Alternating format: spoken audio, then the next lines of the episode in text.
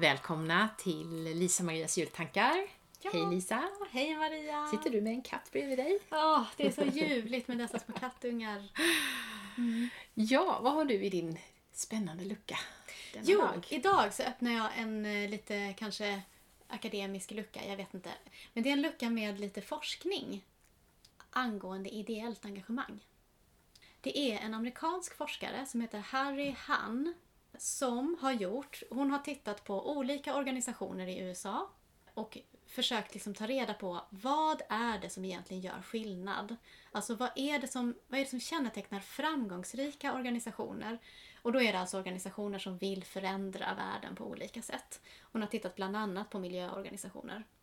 Och det är ju, alltså föreningslivet i USA och Sverige är ju inte likadant. Men hon har tittat på organisationer som faktiskt verkar vara ganska lika flera stora ideella organisationer i Sverige.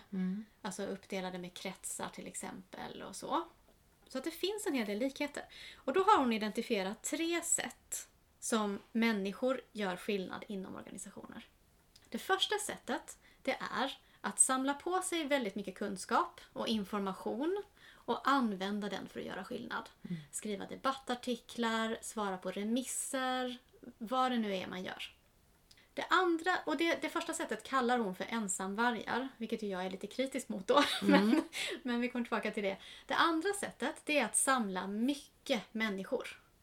Bli duktig på att samla många människor och till exempel kunna göra en manifestation på torget eller vad det nu är. Eh, skriva under listor.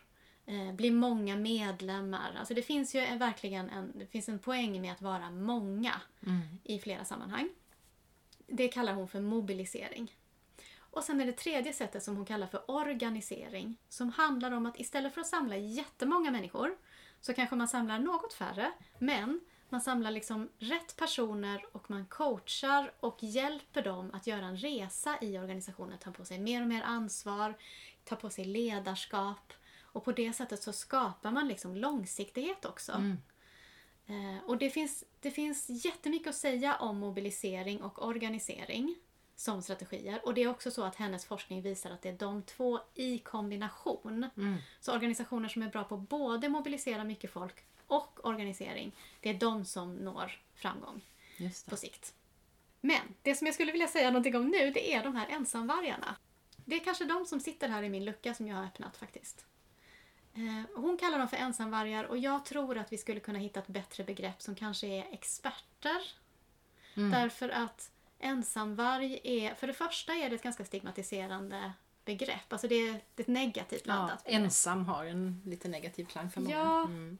eh, och för det andra är de oftast inte ensamma. Sådär. Utan det kan vara ett par, tre stycken som sitter där och samlar på sig kunskap och gör Mm. skillnad. Men grejen är att de är inte så inriktade på det här med att samla människor. De samlar mer på kunskap och information. det. Så det finns en risk att om det blir för många sådana så blir det mer fokus på kunskapen än på att f- få den här massan. Mm. Och det kan till exempel vara så att om man pratar med, säg tre, tre personer som är engagerade lokalt och som då är såna här som är kunskapsinriktade Mm. människor. Och så frågar man, vad, bruk, vad gör ni för att ni ska bli fler i organisationen? Och då säger de ofta, nej men det har vi inte tid med. Nej. Hur ska vi ha tid med det? Vi ska, måste ju läsa alla de här rapporterna och skriva remissin... bla bla bla. Så. Och då kan det bli, då kan det bli sårbart. Och då blir de personerna också ganska, alltså de får göra väldigt mycket för att de är så få. Men samtidigt har de inte riktigt tid eller kompetens för att växa. Och det som jag tycker är så himla viktigt, jag tror att det är jätteviktigt att vi pratar om det här för organisationernas framtids skull, för att vi ska kunna göra skillnad. Men utan att skamma, säger man nu för tiden. Eh, utan att liksom säga att de gör något fel. Det är inte fel på att samla in kunskap. Nej. Det är bara det Eh. att vi behöver mångfalden. Precis, vi behöver vara bra många, på många sammanhang. organisering och mobilisering också. Mm. Ja, någonting sånt. Så att liksom utan att, alltså det är, det är så fantastiskt med alla dessa människor som sitter runt om i vårt land och som, som samlar på sig kunskap och läser på och blir duktiga och, och på djupet, verkligen på djupet, eh, och gör skillnad. Eh, och jag önskar mig att de personerna dels förstår sin egen kompetens och förstår att om man är jätteduktig på miljöfrågor eller mänskliga rättigheter eller pensionsrättvisa eller vad det nu är. Då betyder det inte att man samtidigt nödvändigtvis är duktig på det här med att samla människor kring Nej. sig. Så då kanske man behöver kliva ett litet kliv åt sidan och se till att det kommer in andra med den kompetensen.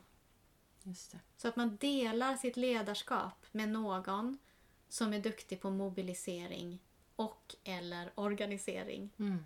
Helst båda. Just. Ja, ungefär sådär. Så jag är liksom både jättetacksam för att Harry Han har satt ord på det här. För att det blir så mycket lättare att prata om saker när vi har ord.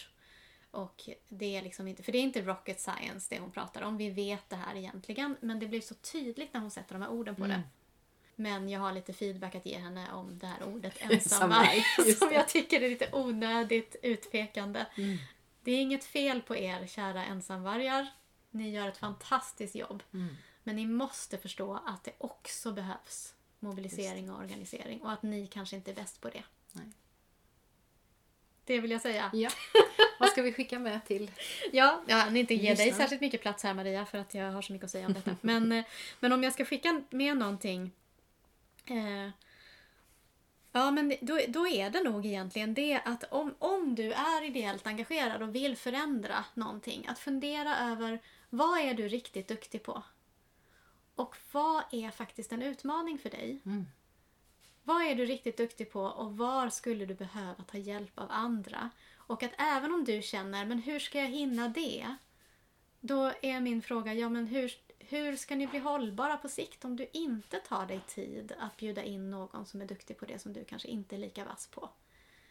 Och att tillåta organisering och mobilisering och ledarskap att vara kunskapsområden med lika mycket tyngd som det kunskapsområde som är sakfrågan.